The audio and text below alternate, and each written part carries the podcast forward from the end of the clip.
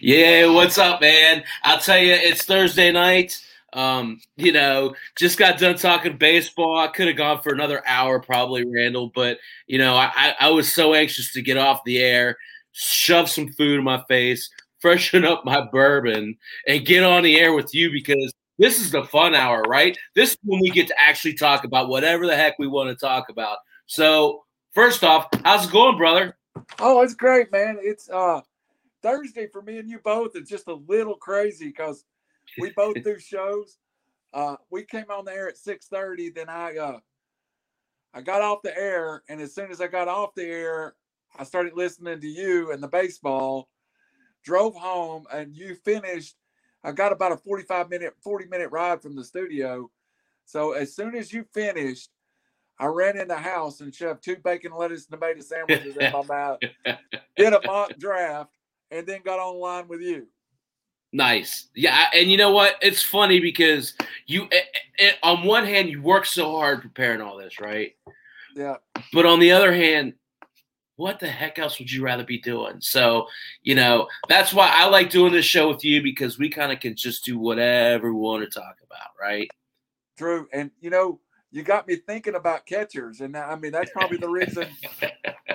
I'm just gonna go ahead and tell you that uh Gary Sanchez is not going to be in the 180th ADP if I'm in the league. So. Yeah, and you know, I mean, that's the thing when you talk about that. Well, so okay, so that's kind of my point. Is kind of how you have to analyze, especially this year, coming off of that shortened year last year. You got all these wonky numbers where teams couldn't or players couldn't really, you know, get their groove, or maybe they started out real hot. A guy like Jake Cronenworth, who you know started out real hot, and then you know, I mean, I'm not nothing against Jake Cronenworth. He's a pretty good player, but you know he's he's not going to hit whatever it was 320 or whatever it was you know year in year out, right? A guy like Gary Sanchez, to me, if you look at it, um, he's got a lot to prove, and in that lineup, boy, he's going to be well protected. So I, it's just one of those guys you gotta you gotta it's a little bit of a risk. And, and one thing i didn't mention if you're gonna take a guy like sanchez you almost have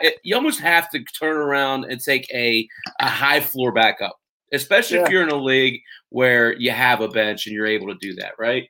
Right and you know i looked at it when you were talking about contreras that was like my one guy that i was like there'll be somebody in our league we're going to play a league together that's going to go get contreras yeah. In the seventh or eighth round. I don't I don't I don't have any doubt about it. Yeah.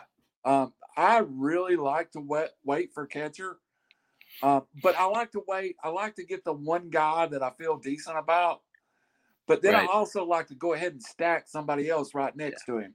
Yeah. In the mock I did a few minutes ago, I drafted Sanchez, but I also took Sean Murphy.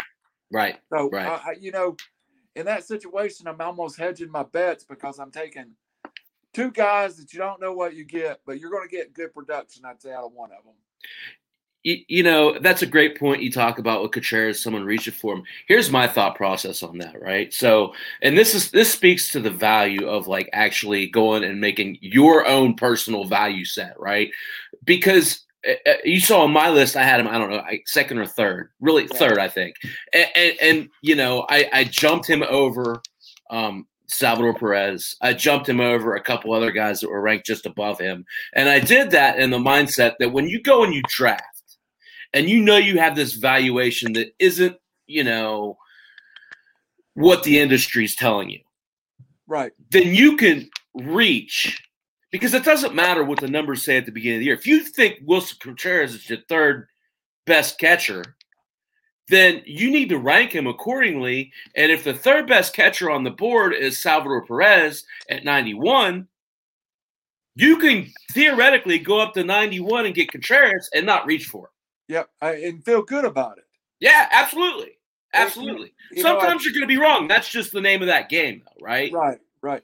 And there comes a point in any draft, football, baseball, basketball, that you are drafting upside, and you know, you know, in baseball, Play on words, right? deeper. You know, you may go, you may go into round seven now, eight, and you know, feel good about it. But in these twenty round drafts, you're at, you know, somewhere you're going to start going. Okay, I'm going to take some flyers here, and that's the way you win your league. Is for a couple of those flyers to hit, You know, uh, the, I, I tell you, guy I looked at tonight and I was like, wow, he really had a great year. Until you look at it, you really don't know what a great year Brandon Belt had in San Francisco last year.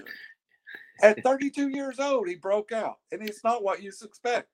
If you don't go look at that number, you're just going to say, "Oh, it's Brandon Belt. I don't want him." You know. Well, and, you're absolutely right, and, it just kind of speaks to how you want to break down um, your strategy, right? Absolutely. He play, he plays in a situation where he's he's not in a great offense. Um, he's not, you know, a, a lot of things that um, you want out of your first baseman. And, and, and, in all honesty, I don't know if that's an anomaly. I don't know if it's repeatable. I kind of talked about that a little bit with uh, Austin Nola, right? Right. Um, it, I, I, w- I want to see it a couple years. And and at, again, at 31 years old, you just have to wonder how much, even if he does continue that production, how much he's able to repeat it. Um, now it ha- it's happened. You know, look at Whit Merrifield a couple years back. Right. There's been other instances where that's happened, right? But um, they're more so the anomaly than than the norm. So, but you're absolutely right, and I think it's a very valid point um, that a lot.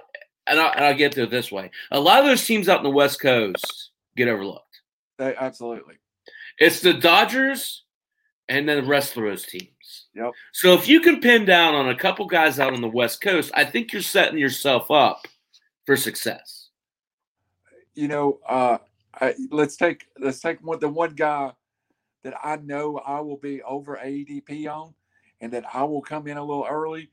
And if you're telling me the one guy I can get that isn't a top 50 guy, but I think he's going to have top 50 numbers, I love Zach Gallen and he's a guy out in Arizona that not a lot of people will, not a people a lot of will crave yeah. that Gallen in their yeah. draft. You know, I, I do that every year. You know, and I like to get maybe two pieces from a team.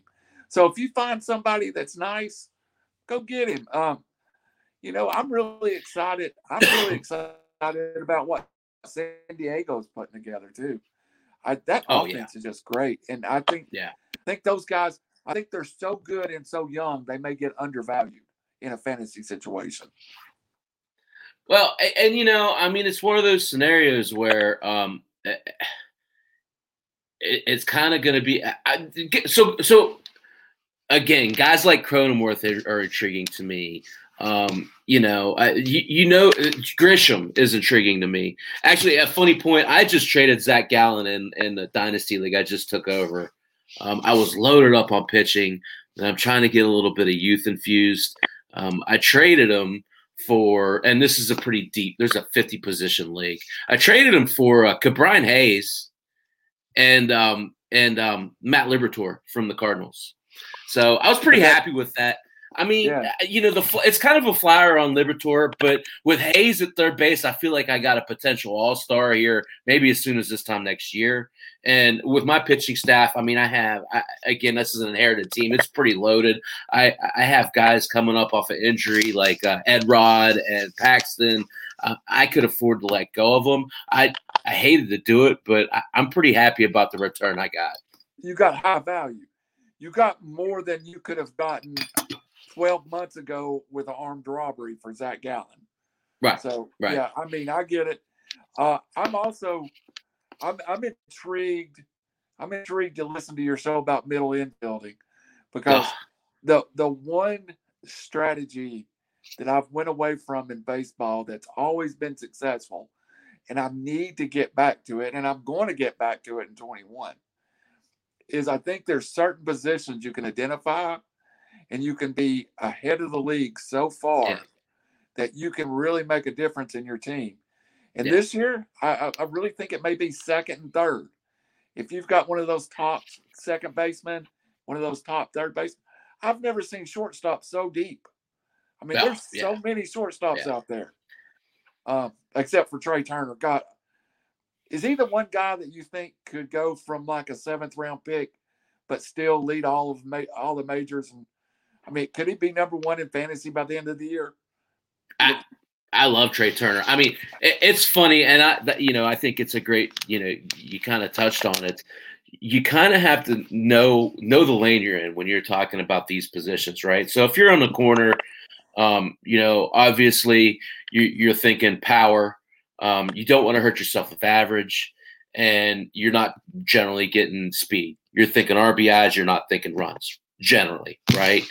Um, so so if you can get a guy like you know, I don't know, I, I, just someone who could give you some stolen bases on that corner, especially like when we play in like a head to head league Yeah. and you're facing up against somebody and you can slot a guy who maybe is a short third eligible over to third base to steal steals for the week. Yeah. That's valuable, right?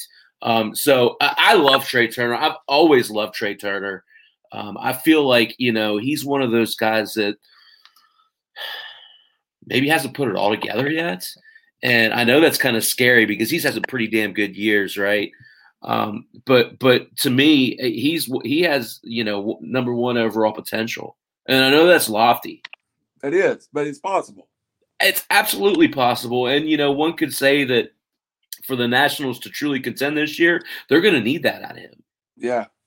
And you hit on a point that I think a lot of people miss with those guys, especially the middle infielder. If you can find a guy that's eligible at second, short, third, Right. first, you know, DJ uh, LeMahieu is eligible Perfect at first, yeah. second, and third. I mean, you pick him, and then you've got some flexibility to let your team come together and figure out where you're going to play.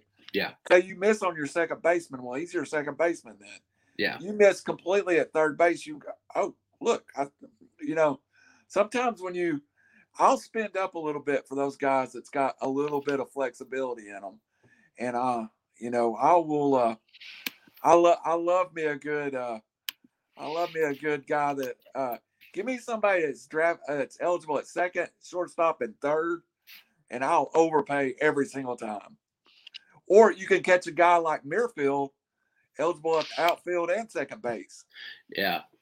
And, and that's ultimately, you know, when you're building your team, uh, how I always like, first off, you always got to get a first baseman because there's not a whole lot of them, right? And, you know, generally they're not one of the types of, that's not the position where you really want to have a guy who's flexible. Now, I will say this sign me up for Keston Hiura this, this year at first base all day, every day. I mean, you know, you, you're talking about a guy, and I don't, I don't have the ADPs in front of me. I could get it quickly enough, but it doesn't seem value added, right? But Keston Right. To me, uh, moving over from second to first base with the addition of Kolten Wong, signed me up, Randall. Sounds like all day. I, you know, uh, that is another nugget you threw out there. I'm going to be doing my research on Kolten Wa- uh, Long this week. Yeah, I- Those numbers at Miller Park are ridiculous. Yeah, and, and you kind of have to be careful with those, right? Because sometimes you're facing really bad pitching. but I don't think that's the case here. I mean, you look at back at some of the arms that they have. I don't think that's the case with with Milwaukee. I just think it's the fact that he really likes to hit there. And you know, let's be honest, that's um, you know, outside of Coors Field, that's probably the most hitter friendly park in the majors. Yeah, yeah, So and, it's it's actually killed a couple of really good arms. I think oh, it's really hard to pitch there, and, and, I don't think people realize that enough. I was so high on Freddy Peralta a couple of years ago. I still am. I'm not gonna lie to you. I still am. He'll figure it out. He's still young. yeah, and you know one thing you can't teach is a 97 And- mile an hour Cor- fastball. Corbin Burnes is another one. I I, I trust Sure. both of those guys. So so so let's pivot a little bit. I want to talk some college basketball, but first I want to pepper you pepper you with a couple questions. Emmy, Last night, you know, doing a little draft prep, sitting with the wife, watch TV, flipping through the channels, came through. For the love of the game, came on. uh, My my, my second favorite baseball movie all time. uh, just um, get with me if if I've watched it last, it'll be my favorite one. But if I saw saw Bull Durham before that, it'll be Bull Durham. Yeah, yeah. So so let just talk about it real quick. Your favorite baseball movie and why? Well, I, I think Love of the Game is my favorite movie. And it's you know, of all the baseball movies, that is a fictional movie, but it's so well written. Yeah. That you just take a journey with this guy through nine innings. And the catcher character, John Every- Reilly's great. Yeah, everybody knows that guy on his favorite major league team. Yeah. Yeah. You could have named a hundred names. But when I was watching that, in a lot of ways, I see Greg Maddux and like Greg Olson. Yeah. You know, and you're just walking through it. Now, I, I Field of Dreams is right there though. Yeah. Yeah. Okay. And and a sleeper for me, uh, a, a, a, a sleeper that I don't know. I, I, I and you got to be in the mood. It's it's it's a comedy, but the original Major League. oh yeah, yeah, that's a classic. It, it, I could turn it on right now, and I couldn't go to sleep because I'll be cackling. no, I'm I'm with you. I mean, that, that, those are all great choices. Um, I, you know, obviously, um, for love of the game is is definitely I, what I like about for love of the game. It's my second favorite, like I said, movie. And, and, the thing I like about it is it talks about you know for me growing up in baseball, I, I just think it does a really good job of um, walking through those special relationships you have with your friends um, when you're playing the game. You know, um, really kind of it's funny because you know the love story makes it a little sappy. I get it, but yeah. um, you know I, I think it it, it, it kind of it, it does that on purpose because I think it's kind of trying trying to draw a correlation between the relationships you have on the field versus the relationships you have off of them, and they're very similar, right? I mean, um, you, you put time and care into the into the into these relationships. And you know, for me, the scene where the um, the the outfielder uh, lets the ball go into the stands off of his glove, and it's real embarrassing. And he says to him, "You know, don't make it, don't don't let this define you," or whatever he says. I can't remember, but to me, that just kind of shows like you know we're very vulnerable um, in, in, the game sometimes, and, and, sometimes rather than being beaten down, the best thing to do is build someone back up. Um, and I think that's a good life lesson. That's one of my favorite scenes in the movie too. Just the way yeah. that they're all out there to make to to make fun of you right now. Don't make fun of yourself. Exactly. Exactly. Also, I guess I take from that movie too. Um, I am a baseball fan, and you know I've had I've struggled with baseball at times, Chappy. Sure. Um, you know I'm I'm in my fifties. I, I went through the steroid era completely, and you know I I didn't know what it was. I just knew the guys were changing, and you know, I went through two strikes and and there's been times I've gotten really fu- frustrated with baseball.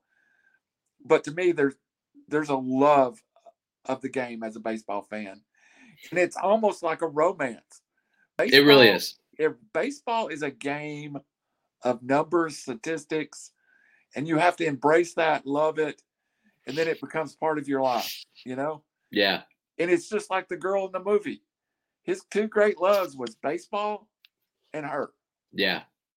Trouble it, with it, the curve. Another good. Oh, I love it. I love it. Uh, you know, I and, and uh, to me, you know, so the, just back to for love of the game. I love that that scene where they're sitting there and they're talking, and he says something to her, and she's like, "They count that," and he's like, "We count everything in baseball. That's what we, we do. Count we count." Everything. And that that's the lot. That's what's so great about it, right? I mean, you know, if you want to know what a guy does versus left-handed hitters on a Friday night versus d- division foes, you can find that out. Yeah, you know what? We've talked about Ken Burns a little bit. Yeah, I wished, um, I wished I could have went to one of those great parks in the 30s. Oh, or TV. Amazing. And, and just amazing. Seeing, seeing, the game, you know, and, and you know, uh, it, it, my I love football more than any sport. I've grew up with football. I, I've been around it all my life that era of baseball may be my favorite era of sport ever. Yeah. And, and, you know, every kid, every kid had his team. Every kid would look at the newspaper and the radio personalities. Oh my lord. Yeah.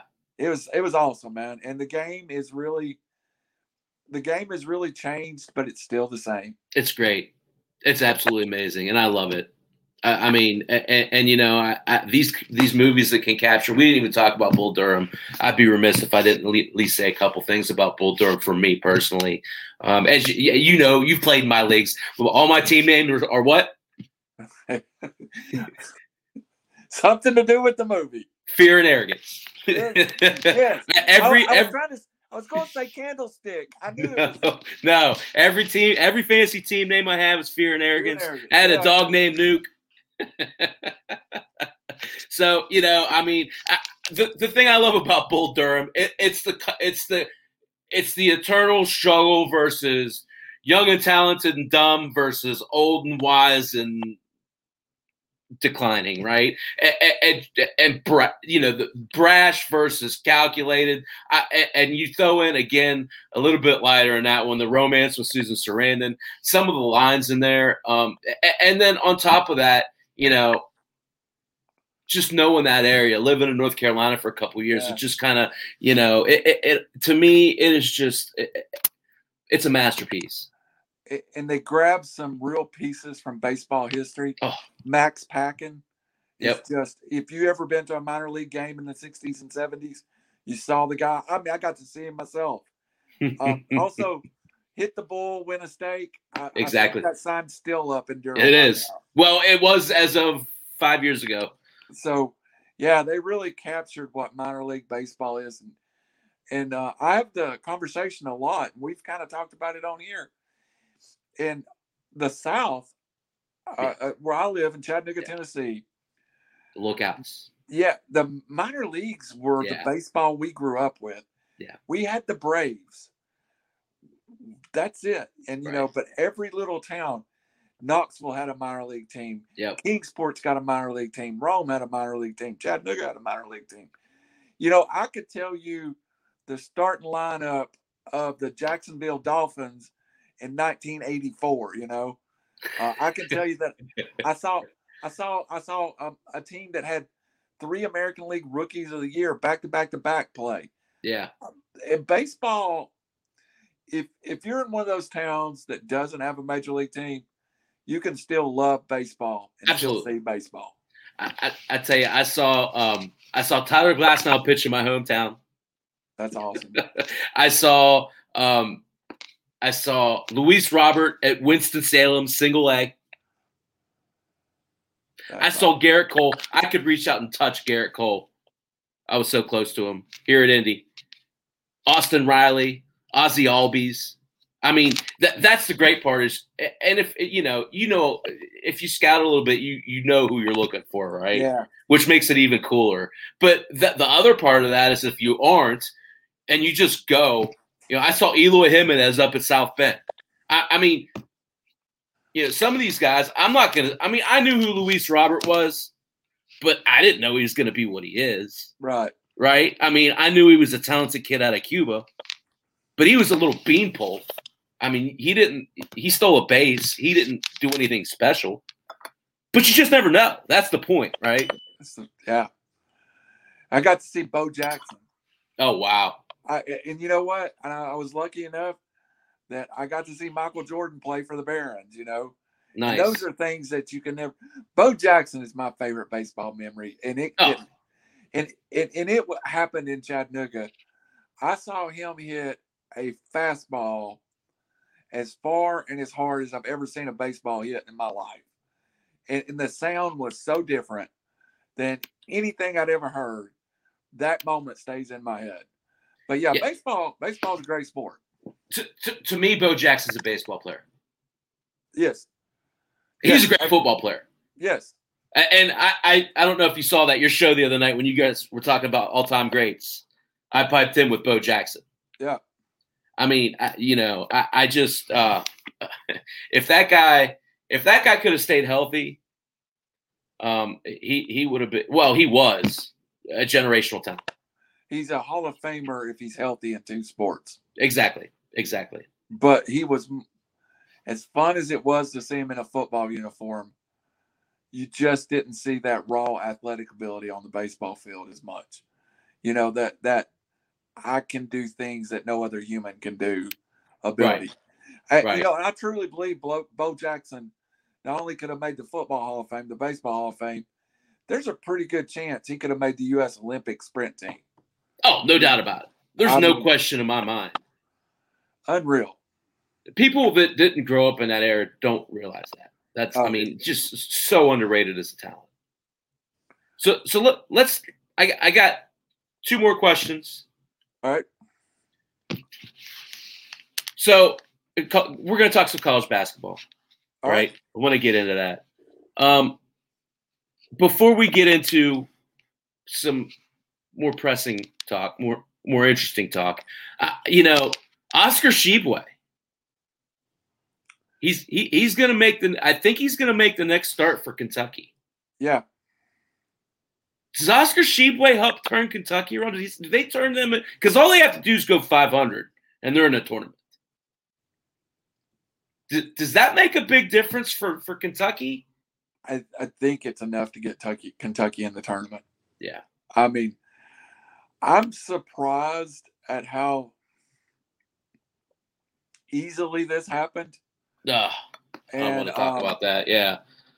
I am uh I'm I'm I'm almost disappointed that it happened. It's becoming too easy, you know. I don't want to be here.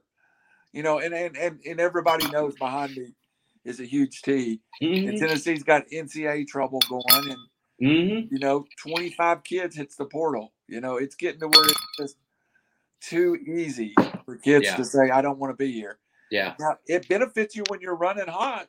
Right. Oscar Tshiebwe, it's it, hey, he can walk out of West Virginia and walk into Kentucky, but I, am rooting against him. I mean, honestly, I just don't want him. I don't want him to be the answer because yes.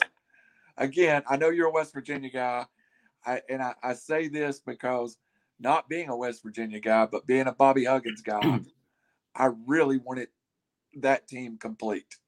Yeah, yeah, and I think you saw it hurt West Virginia a little bit over the last, you know, three or four weeks. But I have a little different take on that, though. Hit me with it. So, so first off, I, I I want to start to build a little bit of a story here because I think it's important to know. So, I think it's Huggins and Calipari are pretty good friends. Yeah. Um, Huggins, quite frankly, is pissed off at Calipari over this, and you know, I think it might have damaged friendship. Uh, ba- basically, he said, you know, I thought, I, I thought, you know, I thought we had more class than this. Um, so uh, that that's the first layer of that that I, I don't think is maybe being comprehended as well as should be. Um, is that underlying like you know unspoken agreement that hey we don't snipe from the others right?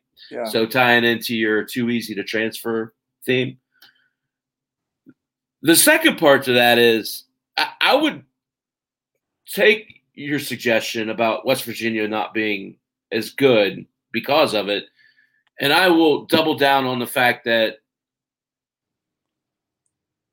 we just came out of COVID. True. And Derek Culver was definitely one of the COVID cases. It affected him kind of mildly. He, he had some symptoms. And Emmett, Emmitt Matthews was the other guy so so you're talking about your four and your five. You're starting four and you're starting five having a respiratory disease in a game that relies solely on running up and down the court. I think you've seen over the last couple games, those two guys are starting to feel good again. I just, uh, during, I guess my thought was during the Florida game, it seemed yeah. like West Virginia needed the one more body but I don't follow it as close as you do. Right. Well, and, and it's a, so so the other thing it's done for West Virginia, it's let them play to their strengths more. That's it spreads the court out and it lets Culver operate on the inside. It lets their they have a lot of shooters. They have about six or seven shooters, like true legitimate shooters. And then you could put Osabuohien and you could put Culver in there to kind of clean up and, and get their their now the other thing it does is it lets Culver put his butt on the defender and post up. So it really kind of makes them play to what kind of team they really are. I can see that. The other part, the, the Tshiebwe part of it, I, I totally agree with you. I, I, I just like for sake of and it doesn't have anything with I don't care that he transferred to Kentucky. I don't care that, you know, um, he he backstabbed Hug. What I care about, he quit on his friends. He quit on a program. And he did it in an immature way. Because here's what the you want to get down to what brass tacks is, Randall. He didn't work as hard in the offseason as the other teams on kids on the team did. And when it came time for that to flush out, rather than stepping up and being a man and saying, Yeah, I effed up, he ran away. That's my problem. I, I agree with the uh the team thing. That that's what bothers me. And you know, I agree. I have a good friend. His name's Austin Frills. What's up, buddy? And we talk. And Austin is my ex intern at work. So Austin is just out of college. He's 24, 25, doing great things in his career. We vehemently disagree about the transfer rule. I am more of the old school. You sign with a school, you can transfer, but it costs you something. Right. It, it, he is um, more of the instant satisfied. I can leave now and be eligible right now. Right. I, am scared what's going to happen in, and especially college basketball. If you're Duke and you're a point guard away from a national championship, is Mike Krzyzewski going to Duquesne right. to recruit their all right. conference point guard? You know, I just don't want that to become the norm in college right. basketball because I love small level. I love oh, it's great Chattanooga Mocs. I love look, man, when it comes tourney time and we're on that it's show, great. yeah, March the 14th, I'm picking Drake to win their first round game, no matter who they're playing. Uh, I, just, I, just, don't want them to be in a draw with Tennessee. No. I, Drake will be a 12 seed, and I'm going to have Drake to the Sweet 16. If you don't like it, get your own sleeper. You like the Drake? Yeah, I mean, that's that's what makes that tournament in college basketball sacred. To me, Albany State does not have a chance to win an NCAA football playoff game. Right. Albany State has a chance to win an NCAA tourney basketball game. And that's what makes March Madness March Madness. Every year it's going to happen. Uh, yeah, not good does, right? Yeah, it does. Yeah. Every year. Yeah. And a couple years ago, we faced it. We were part oh, of that. Us too. The Loyola Chicago run to the Final Four. And I truly believe if we don't lose to them, we're in the Final Four where they're at. Yeah. But yeah, you know, it happens. It happens, and it was fun to watch them. And I remember about the same friend Austin. Every time they would show that nun on TV, who was the school provost or whatever, right. yep, he would just be like, she sold herself to the day she sold her soul to the devil for them to be in the final four. That that I mean, and he was playing, but still, it was that's what makes it so great. You know what else makes it great? West Virginia is what probably a four seed right now. You would think three seed. Still got as much chance to win the tournament as anybody else. Listen, you're absolutely right, and this is what I like. Again, to my point earlier, um, now's when you want to start playing well. Yeah, because yeah. they look at that last ten, they look at how you did in the, tor- the conference tournament, and that's you know it doesn't matter that you're whatever twelve and five right now. It doesn't matter. You know who we play in the next six games, Randall? Probably the elite of the Big Twelve. Kansas, Oklahoma State, Oklahoma, Baylor twice, and Texas Tech. So for me, the story of the week in college basketball hmm. was Tennessee and Florida getting two huge wins in yeah. that Big 12 SEC tournament. Yeah. Getting back to conference play and losing to two teams they had no business. No, you're you're right. And I think that speaks to how physical those games are, right? On both ends. Um and and you know, I love that. I love that that Big 12 SEC showdown. That was so much fun but you know it, it it does it takes a toll on you and you know it's a totally it's a similar type of play but it's a totally different type of play. I'll tell you you know i i give the gators a ton of credit. They and, and, and you know mountaineer games usually get called a little differently. Um, we it seems get it seems to get that we get the short end of the stick often when it comes to how teams just because we're so physical right? Right. I can say not one word about the refereeing in that game. Florida just flat out played us, especially down the stretch. So you got to give them credit when that happens. Yeah, and, and, you know Florida's a team. uh, and that you know there are, uh, you know, it, it it, it we don't like the Gators too much up right. in Tennessee, but right after they lost Johnson to the heart condition, they beat Tennessee at uh, at at at Gainesville. They play again in Knoxville. You know, you kind of root for those kids because they've lost three of their top five at different points, and and all. I mean, I think it was preseason All SEC Defensive Player of the Year. Yeah, and he's gone. Yeah, you know, and and and you think about the Hank Gathers story and how well oh. they played after Hank's death. Right. And, and, thank God this wasn't a tragedy like that. But you know, um, I thought it was a real good game. I thought Tennessee, I thought Kansas is in a tailspin. Tennessee's in a tailspin. Yeah. Don't get me wrong. Kansas is in a tailspin that they're not playing well. That's that's equal to the Kentucky tailspin right now. Well, I hope they don't come out on Saturday. they looked really bad against Tennessee. Yeah, that really. it's it's definitely not um not what you expect when you play them, right? No, and and you know I have a lot of respect for their coach. His name's popping out of my head, Bill Self. Yeah. Um, but I it, that basketball team did not look very prepared. So. So, so can we talk about Baylor a little bit? Yeah. I mean, did you see them against Texas? I did. Uh, you know, uh, uh what what what's what's your crit- criticism of Baylor as a basketball team? My criticism is I had the wrong team favorite to win the tournament. I have I have now moved Baylor in front of Gonzaga. Yeah, and, and I mean, so uh, you want to talk about a team taking on the embodiment of their coach? It is one hundred percent.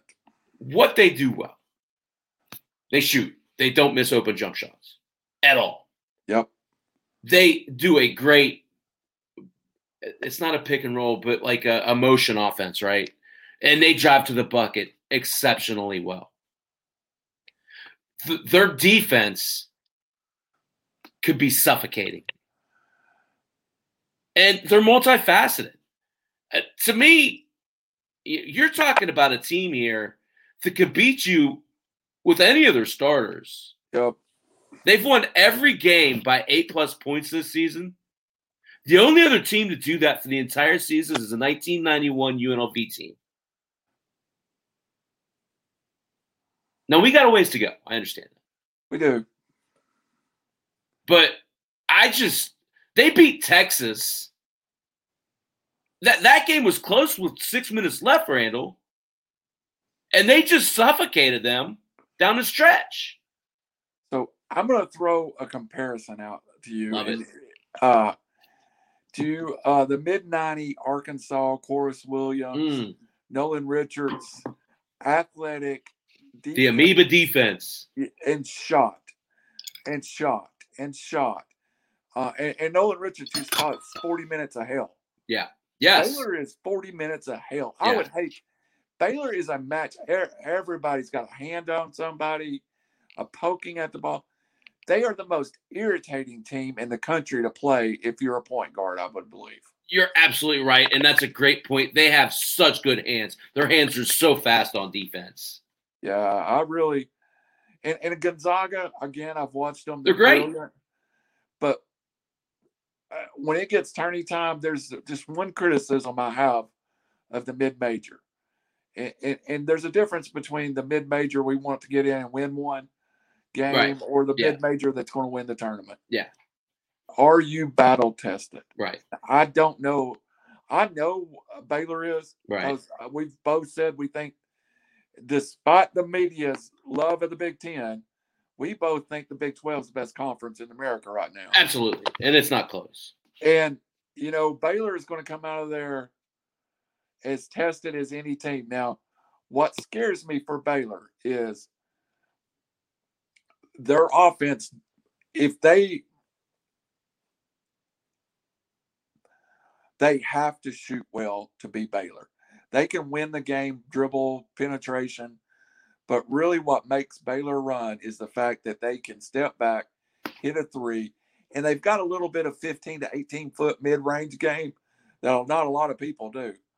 But uh, if Baylor just had a horrible shooting night, I could see a very, very good team getting them, but I just don't see it happening. Yeah, I don't either. I, I, when I build my bracket, Baylor's probably going to be the champion. Well, I, I don't think there's any question. I mean, uh, other than if you want to go contrarian, I, you know. Yeah. Um. So speaking of poor shooting nights, did you happen to check out any of the St. John's Villanova game last night? I did.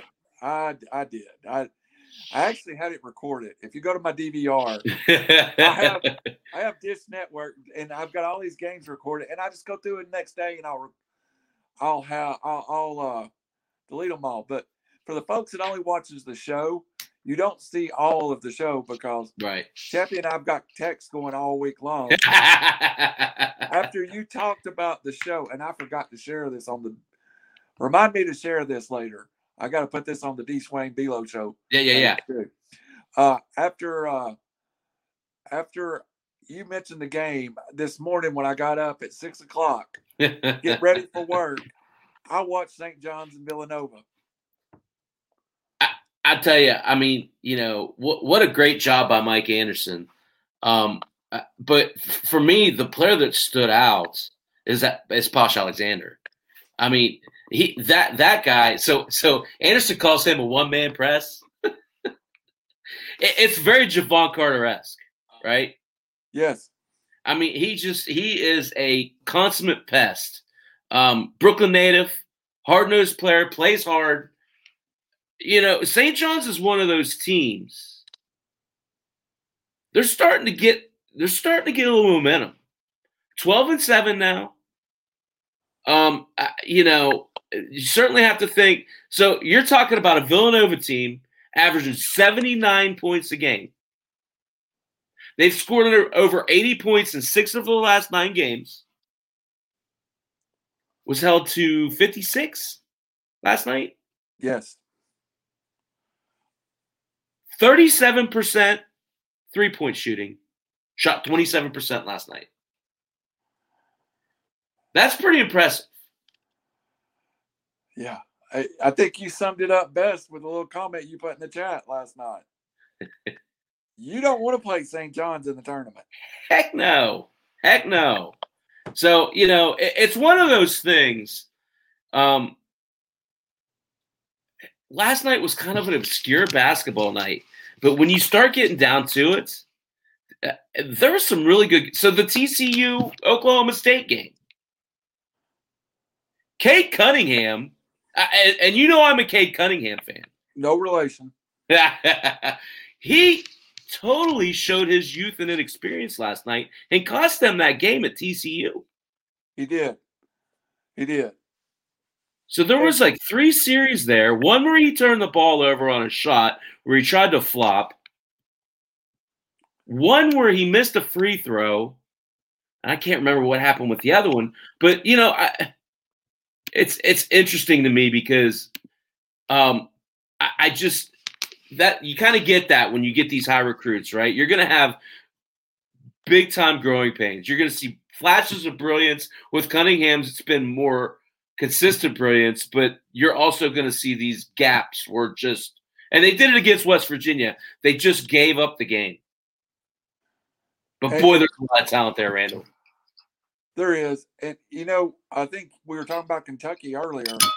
I think that's a kid they were so convinced was coming to Kentucky that they didn't have a backup plan at the point guard. And it's obvious when you watch them play this year. Yeah.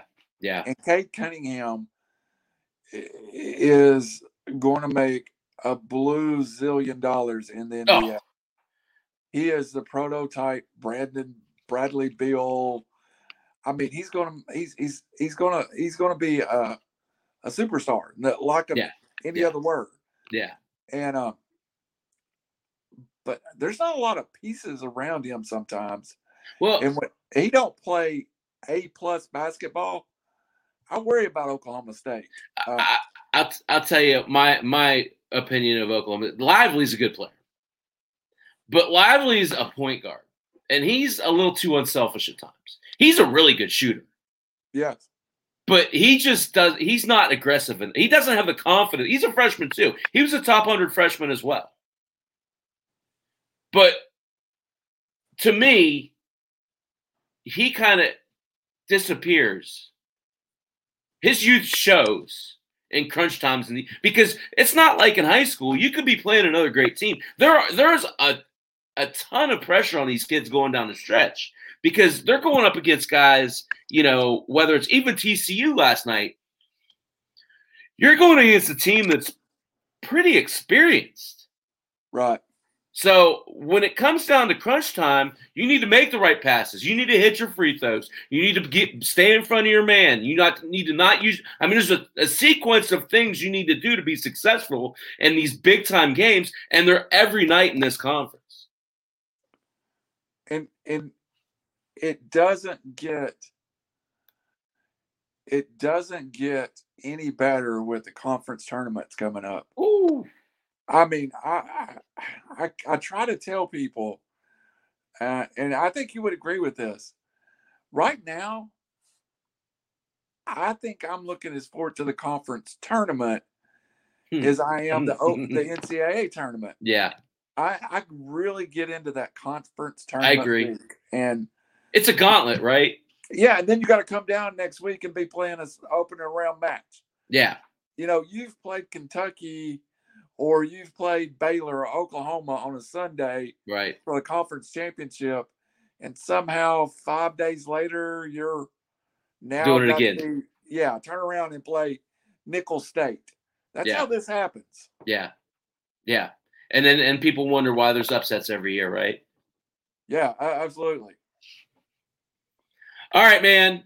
Any other fo- uh, basketball notes? Uh, I got to um, I got to watch a little West Coast basketball the other night. Okay.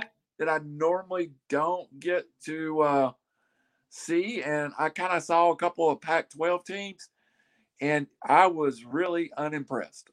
Yeah, yeah, I yeah, I'm with you. Um, and, and you know, I know there's there's at least some bias, right? Right? I mean, but it, it's funny because I, I think you're a lot like me. I mean, you know, my my I like to spend the evenings with my wife, and then you know, um, in the in the late nights, that's when I kind of get my my sports in, whether it's baseball in the summer or basketball um, in the winter. But you know, I, I really look forward to watching a lot of those West Coast games. Uh, as you see, I have Pacific and Gonzaga on behind me, right. um, just because I like to get a true perspective. Uh, th- there, there isn't a whole lot to speak of out west. They're not. Um, um, I mean, they're just not this year uh, and you know, usually West Coast basketball is decent. You know, right, right. And, and there's three or four really good teams. It looks like the Pac-12 has a couple of really nice teams. Gonzaga's out there, right? But there's nobody even threatening the Gonzaga in that WCC conference. No, and and you know that's usually a conference that's got five or six, five or six. That's probably high. Three or four right, teams right. that are either in the tournament or a bubble tournament. Yeah, there's just not a lot of depth out there. You know, there's a couple of good teams in the Pac 12. Um, I look, I really, really like what's left of the old Big East, I guess we call it. Oh. Um, I really think there's some teams in there that could be dangerous come tourney time. Yeah. Including who's playing, some people are playing bad right now. My Creighton team is just crashing everywhere, but you know, they'll get it straightened out. But Villanova, St. John's, you never well, know. One of and, those guys get hot. We'll and, and, I'll tell you, I mean, you know, Georgetown, right? Georgetown's Georgetown. Georgetown's a team that um, I don't feel like is maybe getting enough notoriety. So again, say I say I was really impressed with St. John's last night.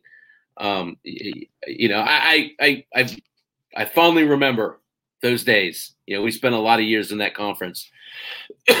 so, um, you know, there, there's a fair amount of nostalgia turning on a St. John's Georgetown game. oh, absolutely. Chris so, Mullin versus Patrick Ewing. How well, and I thought Chris Mullin was still coaching there. Yeah. I, almost, I started writing it up. I put Chris Mullin on there. I'm like, oh, wait, it's Mike Anderson. Okay. hey, and hey, two more teams, and I'll get off of basketball. Okay. We, we haven't talked any about the ACC. Yeah. And probably a lot of that's because North Carolina and Duke's probably not what North Carolina Duke has normally been. I really like the way Virginia's playing right now. Yeah. It seems like they're they're kind of whipping themselves into shape. And if you watch Florida State, Yes. Please tell me how Florida State hitting a top uh, Elite Eight, Final Four type talent team. So one of those two teams is going to get hot and scare. I, I mean, I really like Florida State. I yeah, really, I, I, I do too. And and you know, I mean, I think it's. Uh, you you mentioned the right two teams, but but the team to watch, the team that's starting to build up a little steam, that that everyone should be scared of.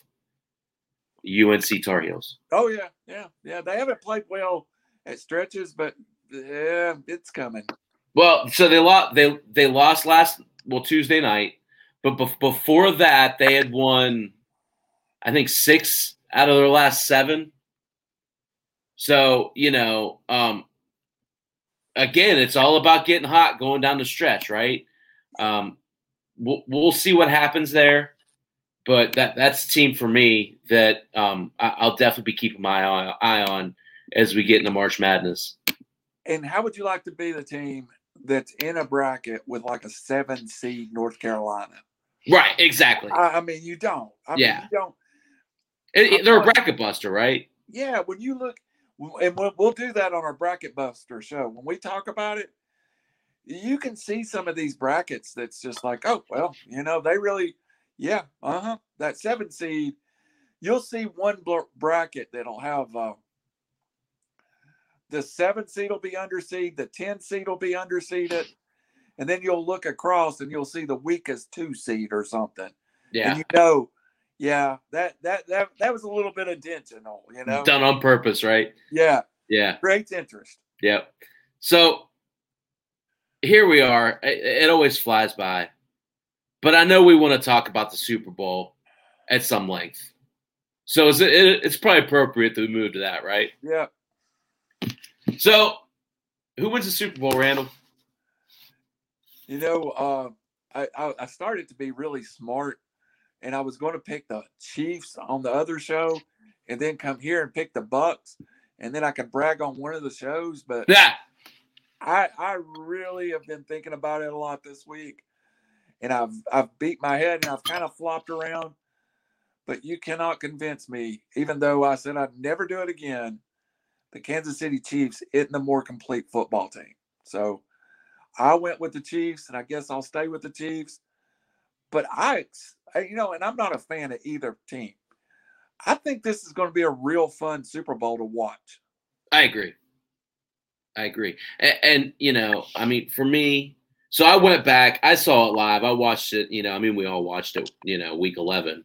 I went back and watched the highlights last night just because I want to put kind of put my mind, myself back in that mindset of what I was thinking about when I was watching it live. Right? You, how much do you remember about that game? I remember Tyreek Hill scored like uh, first play of the game on a ball that traveled about 50 yards in the air. So, and son of a biscuit. and then the I don't remember if the Bucs turned the ball over or they three and out it. It was yeah. 17 nothing before yeah. I yeah. Like I watched the first play, went and made a sandwich, came back and sat down. It was 17 nothing.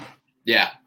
Yeah. No, and, and 55 yards in the air, 75 well, yard touchdown. I, I, just remember that Mahomes stood a blue zillion yards. Uh, you know, the, the thing that I took away from that game, um, there was a stark change in that game.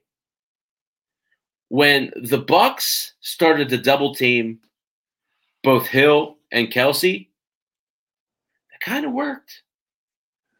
That kind of worked. And it didn't happen until like midway through the third quarter. Right. It was a late change, but it was effective. Carlton Davis got absolutely toasted. Hill scored all three of his touchdowns on Carlton Davis.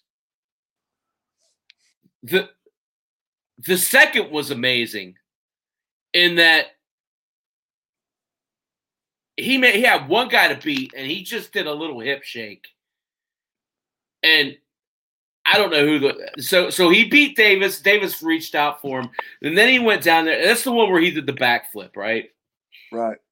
And then the third one, he just Mahomes made a great play. He kind of deked and kind of sidearmed it. And the thing about the third one to me was it was one of the best jobs I've ever seen Hill do of like not putting his arms up until last second. The defender didn't even turn around, Randall. But you're right. So it was it was 17-7 at halftime. Excuse me. It was 17 nothing. Brady drove him down the field. Evans scored. It went to 17-7. There's like two minutes and change left in the half. And Mahomes just took the air out of the ball, drove him right down to the field in two minute offense. They got a field goal, but it made it 20 to 7 at halftime. Kelce was a big part of that game, Randall. I, this is good. I agree with you. This is to be a game for the ages. I don't think either one of these quarterbacks let lets their team not play well. So if I if you played out that scenario and told me Tom Brady has the football late in the game with a chance to win this game, I'm not shocked. Um, right. I, I actually think the Chiefs need to get off to a decent start. Uh, I think if if the Bucs and Brady can make this an ugly game early, that they've really if this game is 14-10 at halftime, I like the Bucs' chances. Yeah. I, I really. Uh, Why? Why? I trust the ball in Tom Brady's hands, and I hate to say it, I actually, I, I of course trust Andy Reid more, but I actually think that if it's ugly, Andy Reid will will push the issue, push the issue, and his young quarterback will push the issue. And when you've seen Mahomes play bad, is in a situation where he's under pressure, constantly harassed. And I could just see uh, Tampa making this an ugly football game. I also like Tampa's running backs if they make it early ugly to run the football better than Kansas City. Yeah, and that's that's the point I wanted to drive home. One, Ronald Jones had an amazing game last time they played. That's the that's the game where he um, had that long touchdown run down the sideline where everybody thought he stepped out of bounds. Yeah, that that to me was one of the runs of the year. Um, and Evans had a big. He, Evans had two touchdowns in that game. Didn't that game end up in like a one score game? Yeah, yeah, they had a chance. They had a so basically KC drowned it out the clock. It was, I mean, I think it was a four point game. I can't remember exactly how it ended because I got distracted or whatever at the end, but it, it was like a four point game or a six point game, something like that. KC just, I mean, Mahomes, Mahomes won it with his legs. He, he ran for two big first downs, just drowning out the clock. You just never doubt. If 12's got the football, uh, he'll figure out a way to get it done. Yeah. But unfortunately, and you you said it, you know, Kelce will be part of the game plan he'll be, uh, and I think they're going to get a lot of coverage. Um, I actually, and I don't know who it is, but uh, either Hardman or Watkins or somebody is going to have a lot of opportunity with one-on-one coverage in this game. Yeah, because I don't see Tampa not two bracketing Hill and Kelce all over the field. So um, Robinson me, seemed Robinson seemed to be open a lot last time. Yeah, if you tell me one of those guys end up with two touchdowns and 125 yards, I'm not I'm not shocked. Now, what would shock me is if you tell me one of the running backs from Kansas yeah. City had 100 yards. Yeah. What wouldn't shock me if you told me Tampa rushed for 200 yards or 150 right. yards, right. you know. Right. So, I just I I'm really torn, Chappy right now I'm I'm Kansas City just because, and two, it's a little bit of the boxer. You know, you got to knock the champ out, and I don't know if Tampa can knock the champ out. Right. Well, so, and, and to me, who so Brady versus Mahomes, who's got the better skill set around him? It would probably shock most people, but I, I think Brady does. Really? Yeah. I well. Why? Um, well, I think I think we've said it before, but I think the difference is at running back. Yeah. I, and I, I, if you tell me it's it's Hill and Kelce versus Godwin and Evans, and that's a push. I think the other pieces around Tom Brady is better than the other pieces around Patrick Mahomes. I Um, give you that. I, and I think that's where it can get get ugly, you know, and can get it can get like if they're able to take if they're able to take Hill or Kelce out of the games, that'll be huge. If they if they have any success, and, and let me let, let's add another point. I think Tampa's defense is better than Kansas City's. I, I think Tampa gets after the quarterback better than Kansas City's does. I think Kansas City's defense hadn't had to win many football games. And I saw Tampa really step up and the defense play well against New Orleans and Green Bay. So I like Tampa's defense. And that's what's been tearing me up, Chappy. Because normally in this Super Bowl game, I break down special teams and defenses Sure. let's let's call special teams kind of a watch right now. Uh, I think I think Tampa has the better kickers, maybe, but I think uh, Kansas City has the better return game. But I clearly think Tampa's defense is much better than Kansas City's. Yeah. No, I agree. Um, so for me, um, I'm I'm going to go with Kansas City. I, I, here's the thing, and, and and this is where where I come. This is what I come down to. Bet bet your next paycheck that if Tampa Bay comes to Kansas City and they try and double team Hill and Kelce again. Andy Reid is flexible enough to expose that. It is. He's got weapons on that team. Just because they haven't been as consistent, Yeah. it's because those you know, it's because Kelce and and Hill have been so good. If they negate those guys, it would like to your point earlier, it wouldn't shock me if Mecole had Hardman had a huge game, if Demarcus Robinson had a huge game. All those guys are capable of doing that at any time. I I I, lean Kansas City because I feel like I, I I feel like Kelce and Hill versus Evans and Godwin isn't a push. And it's not it's no slight towards Evans and Godwin. Evans great. Godwin's had a bad year. Yeah. Yeah. Yeah. Granted.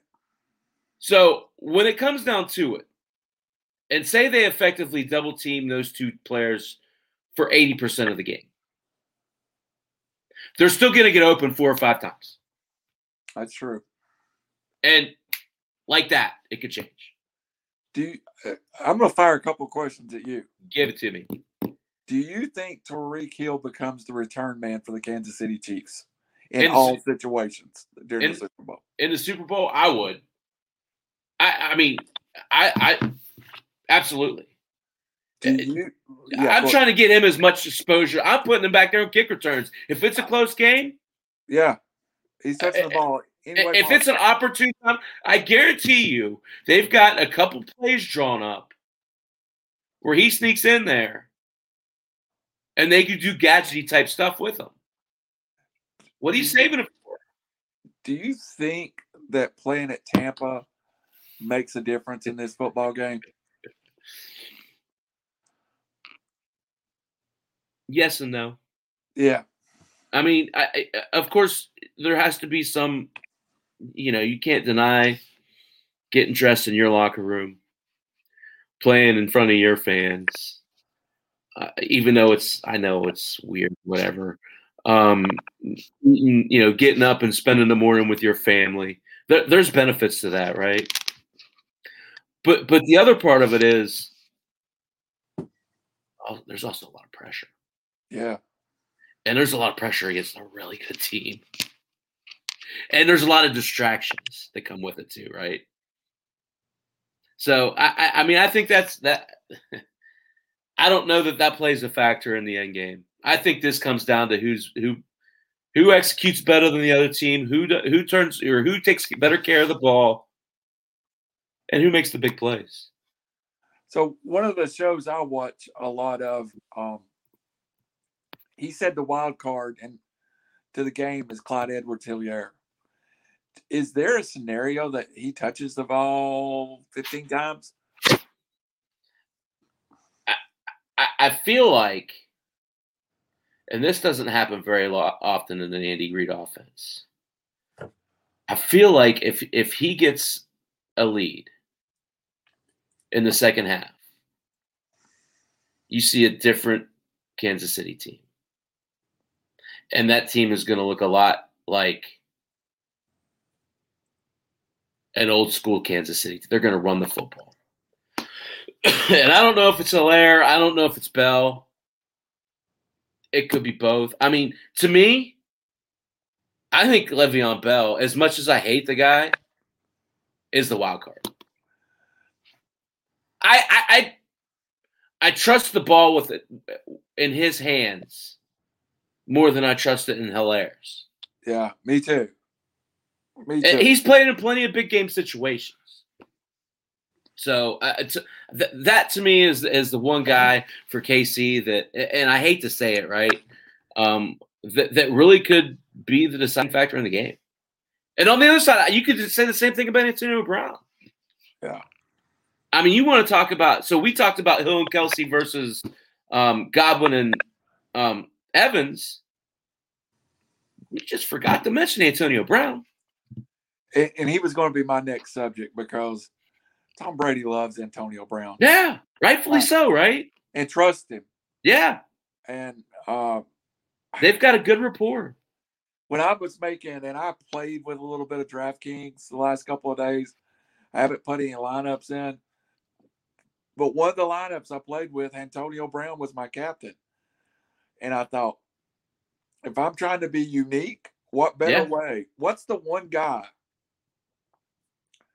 If Antonio Brown's stat line is four for 125 and two, Yeah, I mean, I'm shocked, but I'm not like, oh, I, I didn't see that coming because it Yeah. could be.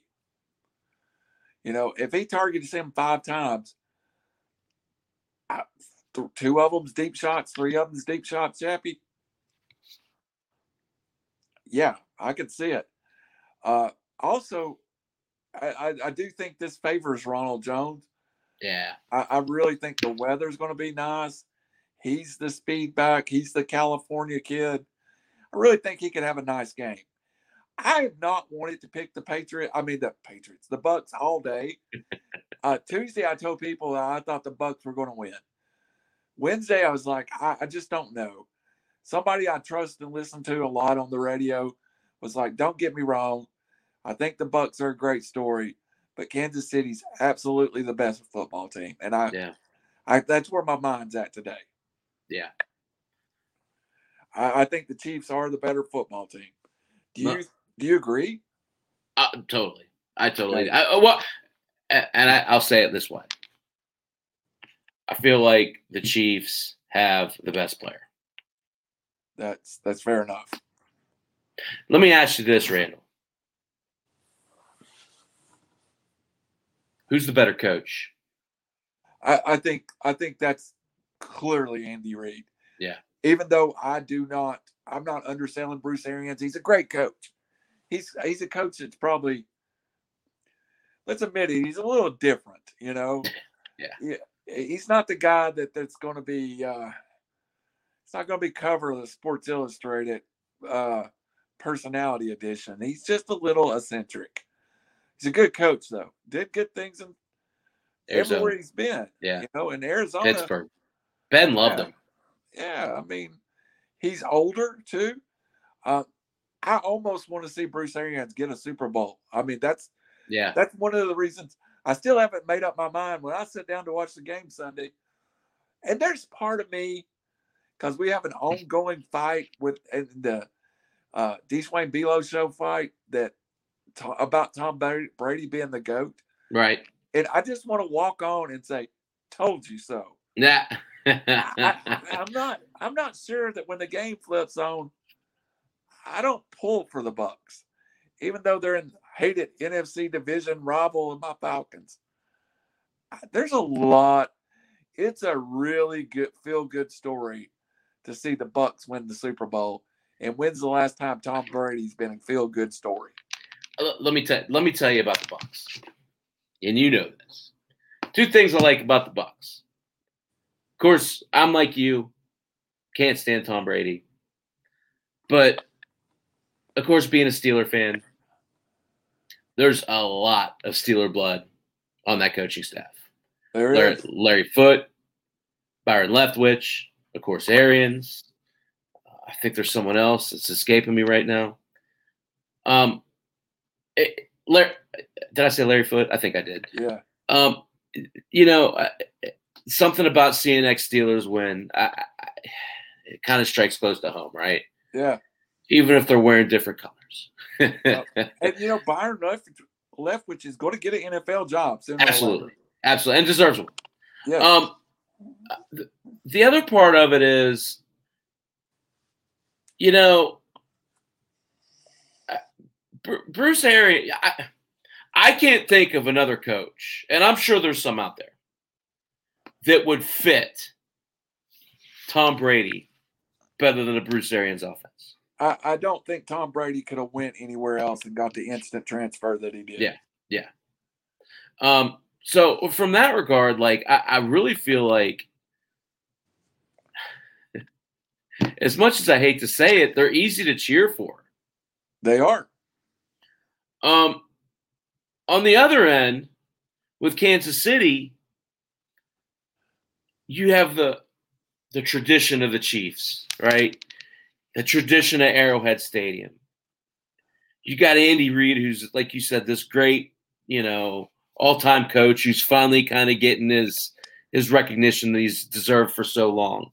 I, I described it as John Elway gets a Super Bowl coach edition. That's what I felt like last year. And and, and you know, I mean, uh, the other part of that is you know how I feel about Mahomes. Right. It, it, it's it's one of those things where I feel like, and I said this last week. I, I feel like I have to kind of reiterate it. I feel like we're watching the best two QBs in quarterback history ever right now. Already on Mahomes' side, not on Brady's. but but I, I just you know when you look at the things that Mahomes has has done and continues to do, I I don't. There's no comp. I, I think that's the reason I wanted to be Green Bay and Kansas City so bad, because I think the comp is maybe Aaron Rodgers. Of course, he's 37 now, but I think they both make these throws that I've never seen other people make. No. And I'm like, you know, how did that football come out that way? How did that football come out?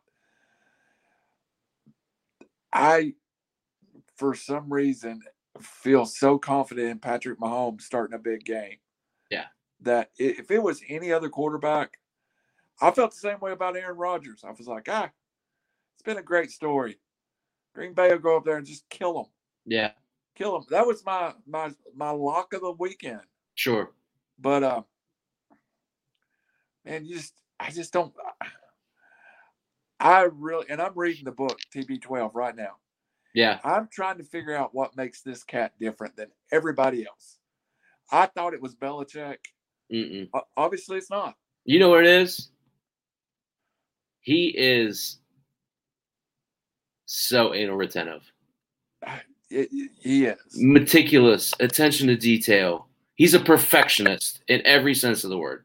He, I said it the other day. He's a football nerd. Not just the football. You look at his. You look at his nutrition, at how he trains oh, in the yeah. off season. It's everything with him, and give the guy credit.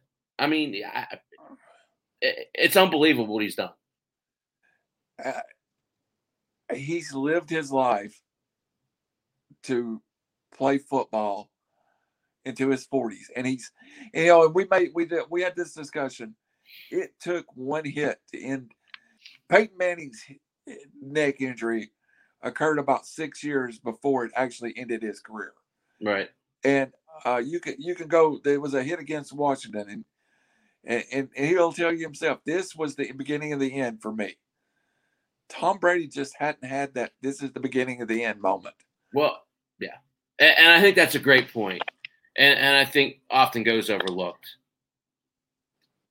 Brady has done probably the best job of any quarterback ever at avoiding the big hit. It, his footwork, his hips, and his shoulders in the pocket are unmatched. Yep. Now he's not the most motive, motivable guy, but he is able to evade tackles by just little subtle moves that I think no other quarterback has done even near as well as he's done. And the one thing I always give him credit for, and my guy is Peyton Manning. Peyton Peyton was always jittery in the pocket, moving in the pocket. Brady is almost stoic in the pocket. Yeah. Yeah. It is almost a lack of motion to Brady. Uh, I think I compare him more to Dan. Calculated motion. Yes. Yes. And I, and I don't see that comparison get made a lot. And yes, Marino had a better arm, but their body language in the pocket to me, Marino to Brady, is very, very similar. I like both, it. Both very stood very tall, very. Uh, there's not one ounce of wasted energy in that delivery. Not one.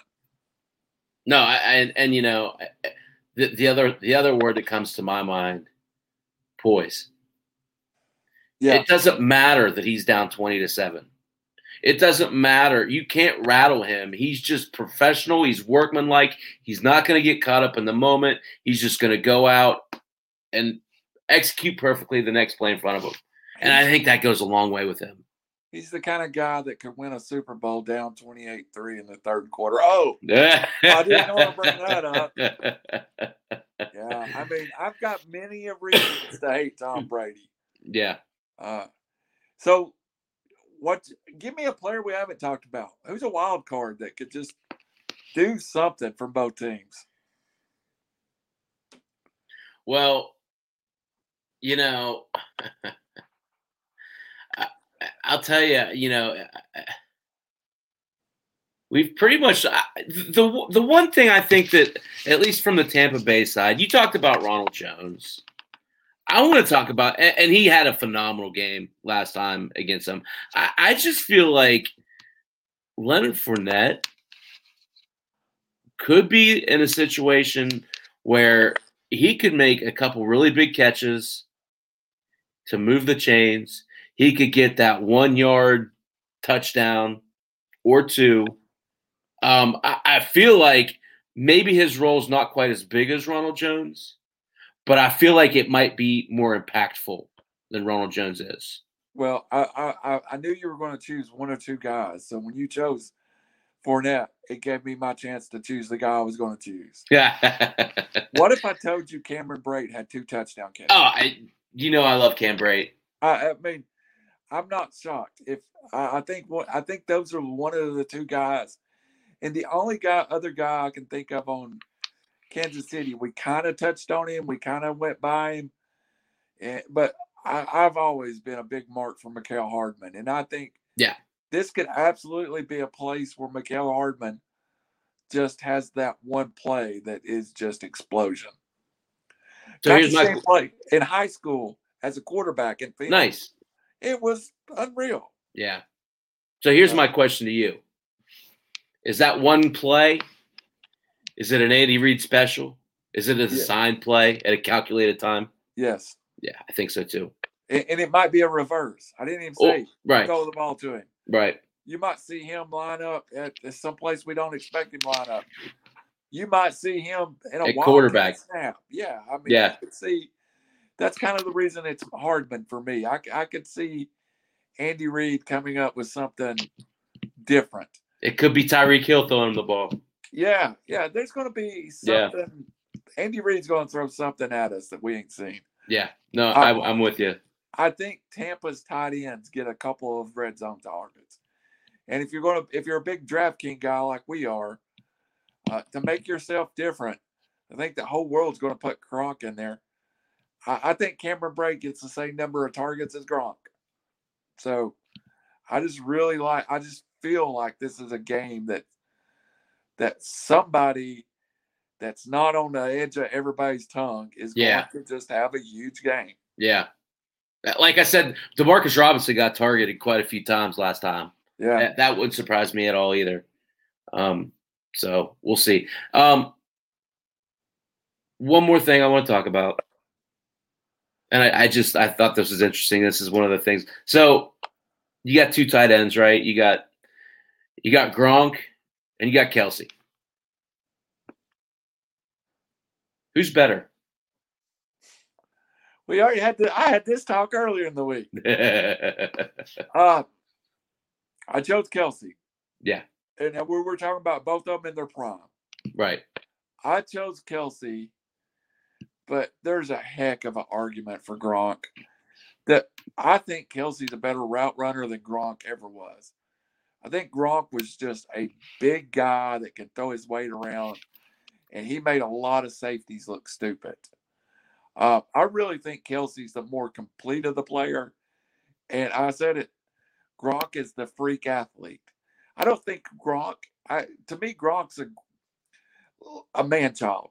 I don't think he even realized sometimes what he was capable of doing. So give me Kelce, but I put them both in my top five of all time.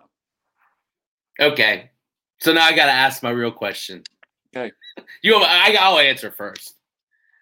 Give me Kelce. Yeah. I, I give me Kelce. I, I just, you know, um, he what he's done, especially with uh, Mahomes and what he's, um, you know, projected to do with Mahomes. I, I'll take Kelce every day of the week. But I kind of set you up there. I, I think you probably knew that, right? And if you've been asked this one, tell me because you know I like to be different. Who's older, Gronk or Kelce? Wow. Uh, I'm, I'm gonna. I know I don't have a clue, but uh, I'm gonna say You've I'm been asked say- that? I'm gonna say Gronk, but I have a feeling I'm gonna be wrong. Have you been asked that one? No. They're both 31 years old, brother. Wow. I would have thought Gronk would have been. I mean, you, you think about it. it. It's such an interesting um, ascent, right? Because Gronk was one of those things right out the gate. You know, he was effective. Kelce's had to kind of build up momentum. And then, you know, you also have to look at how each of those guys has maybe treated their body. Yeah. You know, Gronk's probably lived a little bit more um, Hey, Gronk lives Gronk. Yeah, I mean, it's just an entertaining lifestyle, right? Let's just put it that way. Let's be kind to him. I would have bet. I would have bet Gronk was at least thirty-six. Yeah, no, they're both 31 years old, and it's it's just one of those things when you're doing your work. It's like, holy crap! Um, you know, I talked about him last week. Gronk's obviously a little bit ahead as far as um, all-time statistics, but but it's not far. You know, he was one of those guys that Kelce's going to jump with another thousand-yard season, um, which he's been around 1300 the last three Well, or four years. So he should Rob- catapult him pretty quickly next year. Rob Gronkowski 2021 is not the same Rob Gronkowski 2016 too. Yeah, yeah, There's a there's 40 pounds missing off of this guy. yeah. And the strange thing is though, and I give Gronkowski credit, and a hundred percent of this, he has made himself a better blocker as his career went on. And right now, he may be the best blocking tight end in the NFL. So he kind of remade Wow. himself. So Well, I'll tell you. I mean, for me, the thing about Gronk that I admire, he doesn't have to be doing this. uh, I mean, he's you've won a bazillion Super Bowls. Why, why are you putting yourself through this? So it, it really speaks to him wanting to play um, and, and kind of cement his legacy with Brady elsewhere. You know, I, I really I think that's kind of cool. And you know, maybe he's a shadow of him for as his former self. That's still a pretty good shadow. hey, he's still uh, top 15 tight end in the Yeah. NFL. Yeah. I mean, how would you like to be uh, only the 15th best uh, radio podcaster? And then I, I think I'd take that. I would absolutely take that. Absolutely. So so here we are, brother. It's eleven thirty. That was a fun show, man. We got to hit a lot. And, and, you know, it's it's uh, you know we, we kind of set out an itinerary, but we we definitely um, keep try and keep it organic. Um, any any last passing thoughts? Last thought though, is March fourteenth uh, on several networks. It's going out. It's going to be on uh, the B uh, the East Wayne Below show. It's going to be on Draft for the Upside. It's going to be on Chappy's Fantasy Sports. It's going to be on our personal Facebook. It's going to be on the Marion Messenger. We have Chappy, Randall, uh, Raj Mehta, who just, uh, hey, just a second, Raj lost his father this week. Prayers, brother. Uh, Raj is a former beat writer for the University of Southern California and one of the best handicappers I know. Wow. The guy, when I'm betting ready to place a bet, I want to I want to say, "Hey, Robbie, what do you think?" Uh, his name's Robbie Davis. He's an attorney locally. He's a good friend of mine, and that's going to be our cast of characters on March the 14th. And you know what, brother? They're going to challenge. Everybody's going to get challenged. If you make a pick and don't know your business, you'll be kicked off the air. We also uh, we've got a couple of guests coming from the Tennessee Macabre, which is a local, one of those great local shock theater uh, kind of shows. And we'll probably have a couple other people just dropping in and out. It's going to be fun. We're going to kick it off about an hour before the bracket reveal, and I'm looking super forward to it. Yeah, me too. It should be fun. I will um, have I'll have a camera other than being here and there. I'll actually have a camera by then. well, I'll tell you, you know, I, I, touched on it earlier. This is a great time of year. I love doing draft prep. I love, you know, um, starting, and especially even after the Super Bowl, just starting to think about, you know, what what your team's going to do in the offseason, where you're picking. I love breaking down, you know, this college football prospects. We haven't done that a whole lot yet. I'm looking forward to doing that here over these next couple weeks. Um, and and you know, of course, the, uh, March Madness, which is um, uh, just an overload of, of of fun, right? So, really looking forward to this next month or so of sports. And um, you know, bet your butt we're going to talk about it, right? Yeah, we're going to be doing a lot. They may be, they may be one more of these River City specials working for that first round of the NFL draft. We won't sit here for the whole first round we may do about you know four 15 minute segments maybe pick eight pick 15 it's not announced but you can you could probably bet that that, that you might see chappy and randall around somewhere during the nfl draft yeah, I love talking that stuff, and you know, we we've certainly started to delve into it just a super high level. Um, I think maybe next week we start talking a little bit more deeply on it. Sounds good. I got to get prepped for the baseball draft. I, am sorry, Chad. You know I'm going to pep you, bud. Uh, hey, I got to start working because if I don't, I'm going to get embarrassed on here. Hey, corner infields next week. So sounds good. Beef up on that. All right. All right. Sounds great. All right, man. Next Thursday, let's do it again. Deal. Yep. All, All right, man. Till then, appreciate you guys. Have a good night. See you, Chappy. Take care, guys. All right.